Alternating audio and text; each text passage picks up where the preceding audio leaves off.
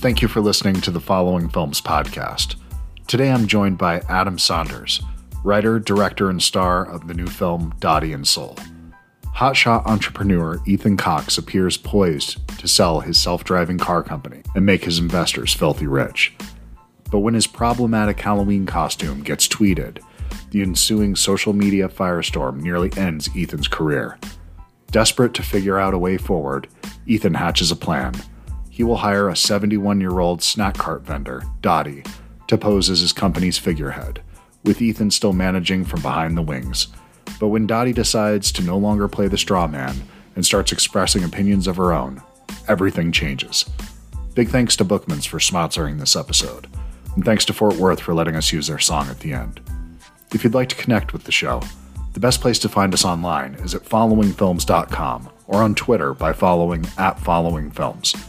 Please leave us a review and follow the show on Spotify. It really does help. You can also support the podcast by going to anchor.fm slash followingfilms slash support. Dotty and Soul will be available on digital and on demand May 19th. Hope you enjoy the show. Thanks. Okay, I'll let you guys take about 15 minutes. Perfect. Hey, Adam, how are you today?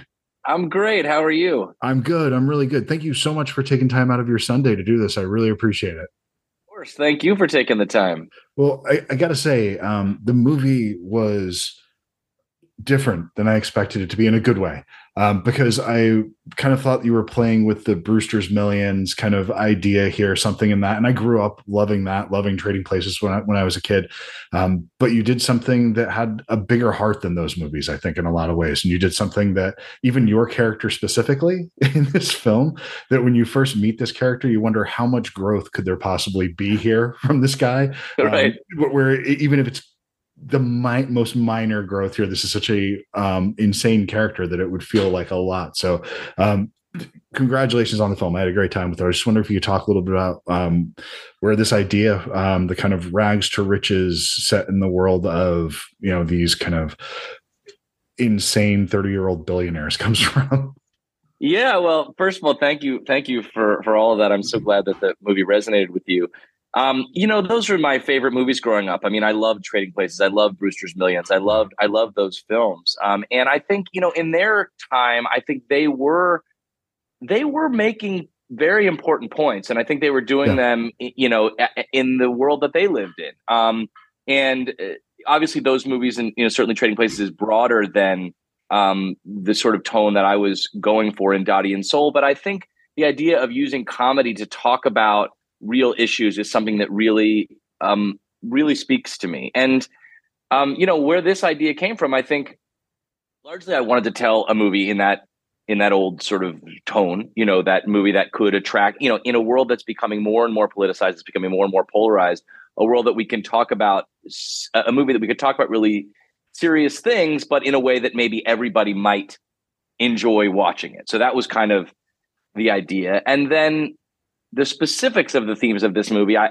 you know that was a very personal thing for me. Is that I was feeling a little bit in my own life like I was, um, I was like I wanted to live a more authentic life. I felt like I was kind of uh, playing a role in terms of the work that I was doing, and and I was kind of like doing the razzle dazzle, like da da da da da, and not getting to be the real me. And so it was about stripping that down. And so if you want to have a character that has to strip that down in that 80s 90s tone i had to make him super exaggerated at the top in his clothes and his everything you know he's it's hard to watch that those first few minutes i have to say even for me i've seen it a million times so i'm like oh my gosh yeah. Well it's there's something here that i think if you pushed it even one degree further with this character, you just wouldn't be on board with him. And you have to actually pull for this guy and root for this guy for it to work. You have to allow this character to have growth. And, you know, the, he is pretty damn close to being irredeemable in the beginning of this film where you're just like, I yes. don't want to spend an hour and a half with this guy. Oh my gosh, I know. But it, it does work though. And you do come around pretty quickly because most people that I've met in life that are even one tenth of this, it's masking insecurity, which I think yeah. this character has a great deal of, despite all the success oh, in the world. That there's just huge doubt that this man has in himself. Well, I think that's right. And, you know, one of the things, you know, and, and, we talked about it a lot with our team, you know, is in those 80s, 90s movies, those were all set to be screened in theaters. That's how mm. they were designed. And so, you know, you had the audience captive. You knew that they would stay on the journey. In our world now, where these movies are, you know, and our movie's going to come out on digital, like, you know, the worry is that people w- are watching the first three, four minutes and they go, oh my gosh, I can't spend an hour and a half and they switch the channel. But hopefully, if they, you know, they listen to this podcast and they stay with it, you know, we are trying to set them up for a place to go. But, but yeah, I, I think that's right. Well, I don't to me, likability isn't necessarily a prerequisite for enjoying a film. I can yeah. watch a film for somebody that I actively dislike and still be, they can be compelling. I think that's far more important. And right away, this guy is compelling. It's just, he feels like a character to some degree, like from Parks and Rec, than something that's really yeah. grounded in reality. But then yeah. as you slowly eke into it, the humanity comes out of this guy. And I, I think it's just a wonderful thing. But I think that really does come a great deal to the interplay that you have here in your casting in this. Can you talk a little bit about uh, casting this film? Because you have a stacked cast here, man. It's an amazing cast. You know, we have, I think, the greatest casting director in the world in Mary Vernieu. Um, she's uh, has become a friend. This is, and I'm working on another thing with her now. The third movie that I've done with her, but you know, she um, not only is does she have access to all of the you know all of the talent in in Hollywood, she's also very intentional and specific about who she's bringing in for me to see. She knows the mm. script, she understands the story, she understands actors so so well. And so every kind of I feel like it was almost like an embarrassment of riches every time, especially for my first movie, every time I was, you know, given uh, choices for roles, I was like, oh my gosh, each of these people, you know, have bring so much to the table. But really, you know, specifically in the role of Dotty, I felt like um, we had a very it needed there was a very very few people i think that really could have made this movie um, what it was. And and leslie was you know the top of the list. Um, and you know when we got when mary got the script to leslie and i heard that she wanted to meet i was like oh yeah this movie this movie's gonna work you know? Yeah. um, and then we sat down she invited we I had like a two minute conversation with her over the phone and she said well why don't we meet in person? Um, and so i went to her uh, apartment in new york and we had this amazing a one-on-one meeting for you know hours and it was like you know we really had a vibe which was great. Which is really important because if you cast that role wrong the movie doesn't yeah. work. You it, it really work. does fall on her shoulders uh, in a lot yeah. of ways because totally. you, you, know somebody like keckner he's going very he can go as broad as he wants to in this thing. Yeah. Um emmet walsh he's can the guy can't do any wrong in my opinion. That's right. he's just one of those people but really if you don't have Dotty, and if you don't have this right, it's just it will not work. So, well, yeah. I think that's right, and you know, I think the interesting thing about the dotty character is that like you have to believe two things, which I think are very difficult to find in an actor. You have to find somebody that you would believe um, has been living this life, you know, pushing this cart for twenty five years or, or or, whatever longer, um, uh, fifty years, um, and simultaneously that everybody that sees them knows that this is the wrong profession for them. You know, yeah. they always say, "Oh, yeah, you, know, you, you missed your calling. You really missed your calling." You know, everybody says that like they have this sort of internal. I say Leslie has this sort of internal. Um, it's like a, it's almost like a thing that you see in royalty. Like sure. she has this this this just quality about her. It's you you can say star quality, but that almost that almost undersells it because she's she's she's like a she's like a queen. She really is. She just has this way about her that's just it's regal you know um, yeah that that makes yeah. sense because there's a confidence that she has that she brings to this that's it's not arrogance it's just yes, it's I, not it's, arrogance i absolutely belong here at this table yes. right now there's yes. nobody that can make me doubt that i fully belong here and here's why i belong here i'm going to show you exactly why i belong here and that's when you it. have that juxtaposed to somebody who had every advantage in the world at this young age somebody who probably doesn't deserve to be there in this in the way they were. They had an idea, and a lot of people came in and kind of ran with that idea, and that, and that yeah. does happen. So, I mean, most of us struggle with imposter syndrome to some degree, and yeah, Dotty I is the opposite. The opposite, and I, yeah. I think I think that's right. And Ethan does struggle with it, and I think the thing about that Ethan learns from Dotty is he learns to trust himself. That's yeah. the problem is that he he did create this company. He right. does have a right to be at the table, but he doesn't believe it. And because he doesn't believe it, he's doing all this stuff that now makes everybody say, maybe you shouldn't be here, man. you know what I mean? And so she teaches him to believe in himself and he teaches her, "Hey, I know you believe in yourself, but you're acting alone and there's only so much you can do alone." you know, you have to, I know you've been burned. I know the world has been bad to you, but you can still, there is still people out there. Today's episode of the Following Films podcast is brought to you by Bookmans. So, the last time I went into Bookmans, I went straight over to the Blu ray section, specifically to the 4K Blu ray section. And within just a few seconds, I came across one of my favorite films of all time uh, Real Genius. Now, Real Genius is one of those movies that I purchased on Blu ray, DVD, Laserdisc, and VHS. It's probably the comedy that I've owned more than any other comedy. I think the only other films that I've owned on more formats or more copies of are probably Alien and Terminator 2. Um, so yeah, it's it's definitely up there. It's one of my favorite films. I saw it for the first time when I was in third grade, and it's one of those movies I go back to once every couple years, maybe once a year, and I always find something new in it. It's one of those films that's grown with me, or it stayed the same, but I've grown with the film, and I just pick up on new things every time. I, I sit down to watch it. And I think that has a lot to do with Martha Coolidge. She's the director of the film, and she managed to make this really smart film um, in a time when most comedies were very broad, especially college comedies. Um, they were, for lack of a better word, they were pretty stupid, a lot of these films. And some of these films I do really love, but Real Genius is just, it's not that. It's not, it, it has broad humor in it but it also has something to say and it has something to say about the college experience about what it means to grow up and coming of age and it's just an incredible little film it has a ton of heart in it. And if you haven't seen it it's one of my favorite val kilmer performances as well so definitely recommend checking out real genius if you haven't seen it before. I'd also recommend going to Bookman's if you've never been there before. There's six locations in Arizona. Uh, three of them are here in Tucson. And at the Northwest location uh, in Tucson, I will be hosting a true crime trivia night on October 21st. So I hope you can make it down for that and hope you enjoy the rest of the show. Thanks.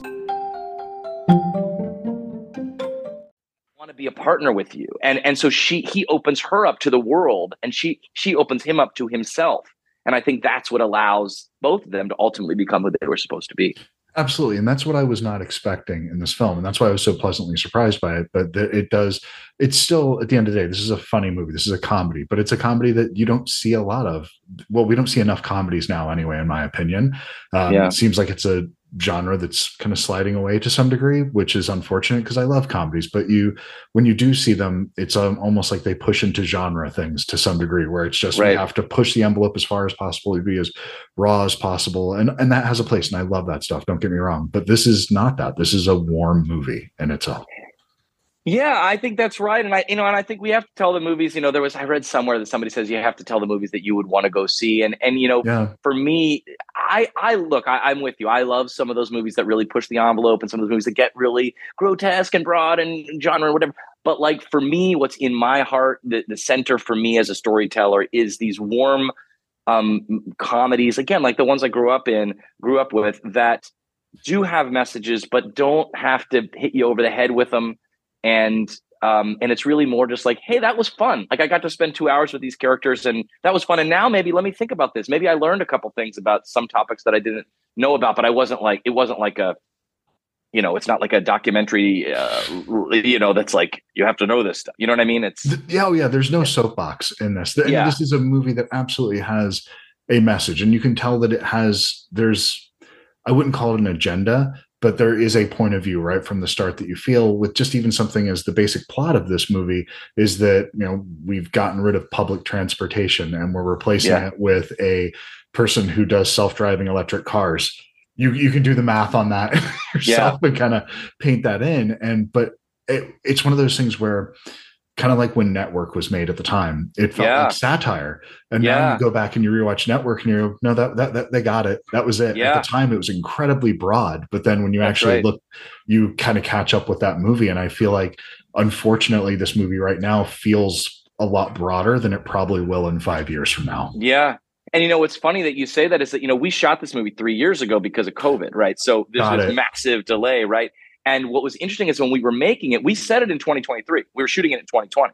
So at the time, it was, hey, we're gonna, you know, we're gonna set it a little bit in the future. You know, that self-driving cars weren't as prevalent when we were shooting. Yeah. We had to do a lot of research on what they would be.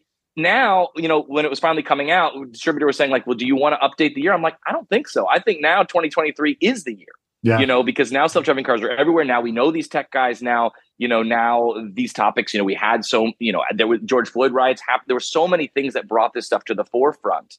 Um, and you know, Leslie talked about it at our um, premiere that that we were ahead of the movie, and now maybe the movie has caught up to us. You know. It- and that, that's funny. I didn't know that. And yeah, I could imagine that when you, if you were screening this three years ago, that it would have had that slightly out of step, but the Yeah. idiocracy effect where it's just, okay, this is, you know, prophetic to some degree, which is, Yeah. uh, I, I love the movie, but I'm really sad that it works that well. I wish it didn't I work as well as it does. Yeah. Yeah. And Yeah, so, I, I um, hear you. this is something that I, I know we're getting short on time here, but with making something, this is your first directorial feature, you're starring in this thing, you're writing it. Um, any one of those would be enough. Any one of those hats to wear would, you know, drive somebody crazy the first time at bat. Um, how did you handle it? How was that to take on that much responsibility? You know, it's funny. I I think I had a lot of fear going into it that oh my gosh, this is going to be so hard. And what I found, and I this in like a a weird way, but like I I found it to be incredibly peaceful. Hmm. Um, you know, just getting to uh, tell this story that I knew so well, that was in my bones. Um, getting to act, which is something that I always had wanted to do. That's how I had started as. That's you know, that's what I was an actor first before anything. Um, and then you know, getting to really work with these amazing people. You know, directing in some ways. Judd Apatow had said that you know, directing of all the jobs might be the easiest one you do because you're surrounded by these great professionals that you know you can say, well, I really want it to feel like this, and they'll be like, oh, great, what about this, this, this, and you can be like, yeah.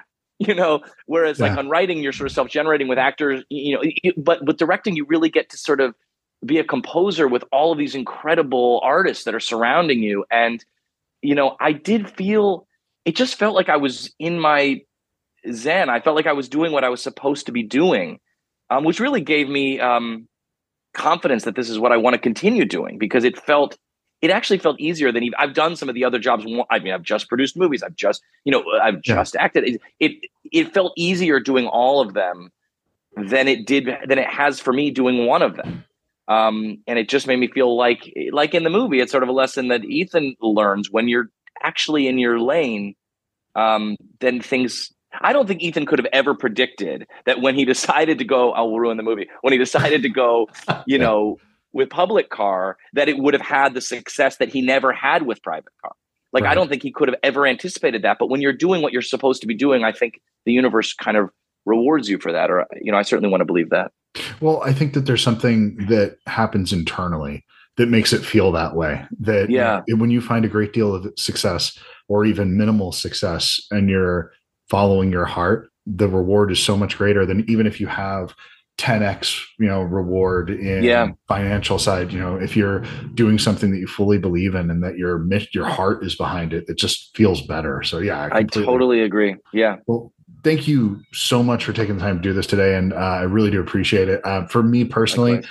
I think that I would put this in that camp of a. I'm glad you brought up Judd Apatow because it just kind of clicked to that thing where his movies are they can go very broad, but they always have heart. They always have Yeah. you know characters are there, and I think yours falls into that line also. So Thank you so much. special here, man. So Oh, I I- really, I- really appreciate that. I want more. So please get Thank get up you. to bat again soon. Okay. Thank you. I really appreciate that, Awesome. Christopher. Thanks, Thank Adam. Appreciate it, man. you. See ya. Uh, Bye Time enough to figure you out. Time enough to write this down. Wish me luck, give me hope.